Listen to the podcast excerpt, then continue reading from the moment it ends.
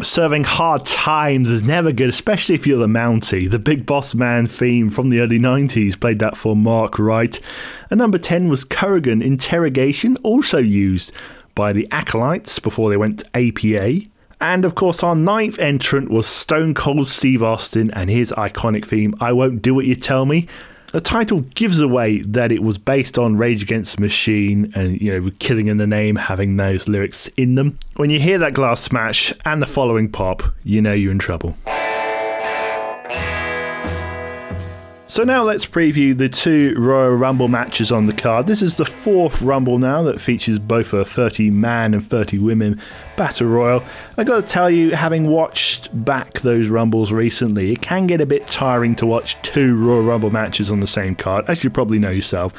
Definitely the worst offender of this was in 2019, as the whole event went on for five hours. It was insanely long. And I wonder whether it would be better to sort of switch the years. So one year you have the Women's Rumble, next year you have the Men's Rumble.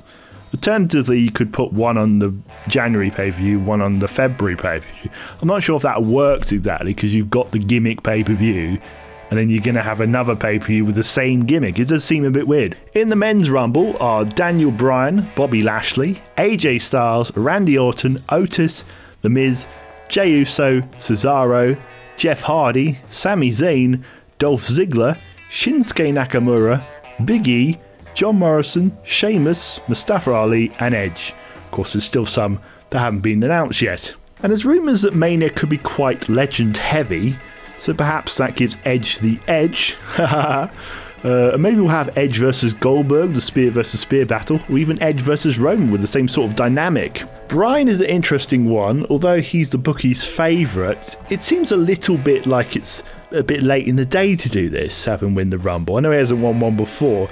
It's, it just feels like it'd just be like a notch just to have the achievement rather than good storyline reasons he would win the Rumble. It's really hard to pick a winner. Maybe there'll be someone unannounced that comes in, like Bray Wyatt. But I'm going to pick Edge to win it because I think there's the potential spear versus spear action I talked about earlier. And maybe that's the sort of thing they want to go with again. But I think if Jinder Mahal enters, well, then all bets are off. We might get two out of three 3MB at WrestleMania. So confirmed to be in the Women's Rumble are Nia Jax, Charlotte Flair, and Shayna Baszler, who are all on double duty.